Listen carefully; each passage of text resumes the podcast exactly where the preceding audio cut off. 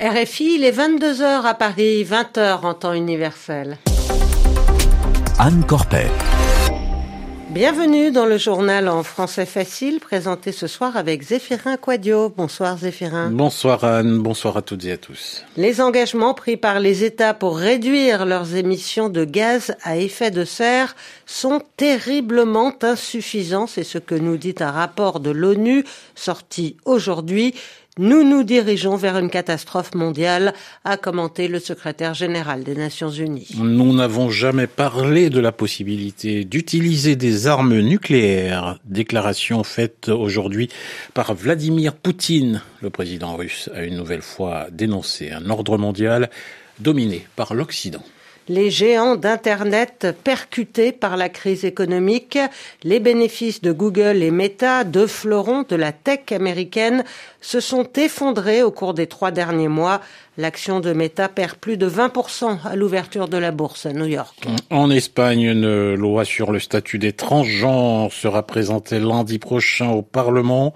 Elle autorisera les jeunes à changer de sexe sans l'autorisation de leurs parents à partir de 16 ans. Le journal. En français facile. Nous nous dirigeons vers une catastrophe mondiale. C'est ainsi que le secrétaire de l'ONU a commenté le rapport, le dernier rapport du programme des Nations Unies pour l'environnement. Les engagements pris par les États pour réduire leurs émissions de gaz à effet de serre sont terriblement insuffisants, constate le rapport.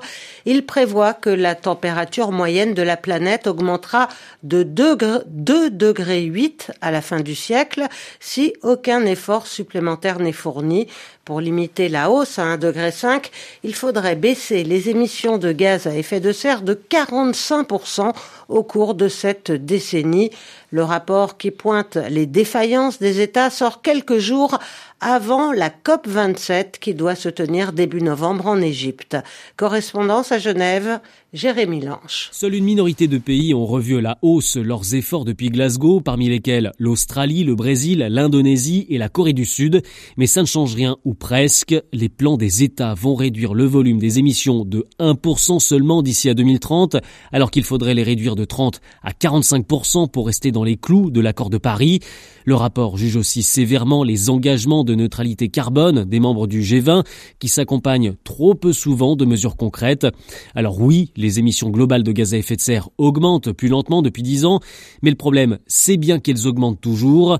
Les rejets de méthane ont même atteint un niveau record en 2021. Les solutions, comme la fin des subventions aux énergies fossiles, le recours massif aux renouvelables et même la promotion des régimes alimentaires végétariens doivent être mises en place maintenant. Notre monde ne peut plus se permettre de faire semblant ou d'être en retard, a lancé le patron de l'ONU, Antonio Guterres. Jérémy Lanche, Genève, RFI. Et sachez d'ailleurs que le nouveau Premier ministre britannique ne se rendra pas à la COP 27 en Égypte. Un porte-parole de Rishi Sunak a expliqué qu'il avait des engagements pressants, notamment la préparation du budget de son pays. La Grande-Bretagne avait organisé la dernière conférence de l'ONU sur le climat l'année dernière. Rishi Sunak n'a pas dévoilé ses intentions en termes de politique environnementale. Le Liban et Israël ont signé ce jeudi l'accord qui délimite leurs frontières euh, maritimes. Encore techniquement en guerre, les deux pays ont procédé à un échange de lettres par l'intermédiaire des États-Unis pour formaliser cet accord. Le Premier ministre israélien a affirmé qu'il constituait une reconnaissance de fait de l'État hébreu par Beyrouth, mais le président libanais, allié du Hezbollah, a rétorqué que le texte n'avait aucune dimension politique. Cet accord va surtout permettre aux deux pays d'exploiter les ressources gazières en Méditerranée orientale. En Iran, les protestations se poursuivent et sont toujours sévèrement réprimées. Selon Amnesty International, il y a eu au moins huit morts au cours des dernières 24 heures parmi les manifestants. L'association de défense des droits de l'homme dénonce une utilisation illégale d'armes à feu par les forces de l'ordre. La Russie ne défie pas l'Occident, la Russie défend juste son droit à exister. C'est ce qu'a dit Vladimir Poutine aujourd'hui. Le président russe a aussi tenté d'apaiser les craintes quant à l'usage de l'arme atomique dans le cadre de la guerre qu'il mène en Ukraine. Nous n'avons jamais parlé de la possibilité d'user des armes nucléaires nucléaire, a-t-il déclaré. Mais le risque nucléaire concerne aussi les installations civiles de l'Ukraine. Selon l'agence Interfax, le directeur général de l'Agence internationale de l'énergie atomique devait assister ce soir à une réunion du Conseil de sécurité des Nations unies. Il demandera la création d'une zone de sécurité autour de la centrale nucléaire de Zaporizhia à Moscou on juge que ce n'est pas une priorité. Écoutez Renat Ivanovitch Karcha, conseiller du directeur de la compagnie nucléaire russe, au micro d'Anissa El Jabri. Raphaël Grossi est définitivement un très grand professionnel que nous respectons. Pour nous, il ne fait aucun doute qu'il souhaite fondamentalement assurer la sûreté nucléaire.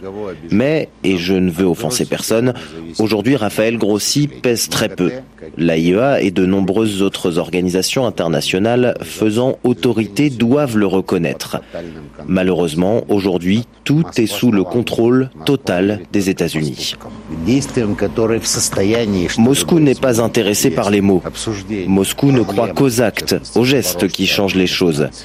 Si la tentative de résolution de ce problème avec la centrale nucléaire de Zaporizhia se déroule sur le format AIEA Russie, AIEA Ukraine, alors je ne vois aucune perspective. Aucune. Il faut un accord contraignant pour faire cesser les bombardements et des observateurs ici pour surveiller le respect de ces accords et la cessation des bombardements. Tout cela avance beaucoup trop lentement.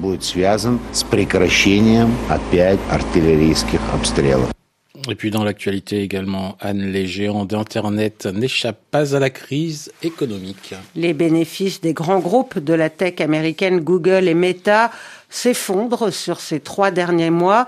À l'ouverture de la bourse à New York ce jeudi, Meta, la maison mère de Facebook, a dégringolé de plus de 20%. Alexis Bédu. Bénéfice net divisé par deux pour Meta qui regroupe Facebook, Instagram et WhatsApp. Le groupe californien ne rassure pas les marchés. Il ne progresse plus en nombre d'utilisateurs. 3,7 milliards de personnes font usage des réseaux sociaux et messageries de Meta tous les mois. L'autre caillou dans la chaussure de Mark Zuckerberg, ce sont les revenus publicitaires en chute libre. Et puis il y a ces dépenses faramineuses pour développer le metaverse. Plus de 20 milliards d'euros en deux ans. Ça ne va pas beaucoup mieux chez Google, la maison mère du géant de la enregistre une hausse de 6% sur un an. C'est bien moins que prévu. Son cours en bourse chutait ce mardi à Wall Street. Comme Meta, Google subit l'inflation et la hausse des taux d'intérêt qui conduisent de nombreux annonceurs à revoir leur budget marketing à la baisse. Sa filiale YouTube s'effondre face à la concurrence féroce des plateformes de streaming et des réseaux comme TikTok. Seul Apple, qui annoncera ses résultats dans les prochaines heures, semble résister pour l'instant grâce aux ventes de l'iPhone 14. En Espagne, une loi qui permet de changer de sexe dès l'âge de 16 ans va bientôt être présenté au Parlement. Il est discuté depuis des mois par le gouvernement de gauche et sera présenté lundi devant les députés. Correspondance à Madrid, François Musso.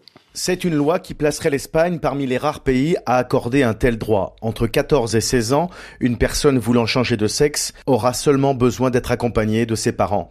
Entre 12 et 14 ans, elle aura seulement besoin de l'autorisation d'un juge. Et à partir de 16 ans donc, une personne peut faire absolument ce qu'elle veut. Une récente enquête de l'Institut Sigmados dit que 65% des Espagnols estiment que ce nouveau droit est problématique. Rebecca González est écrivaine et très critique aussi avec ce projet de loi. Moi, je crois qu'une petite personne de 16 ans doit essayer de se connaître, de s'aimer de l'intérieur vers l'extérieur et de ne pas faire de grands changements brusques dans sa vie.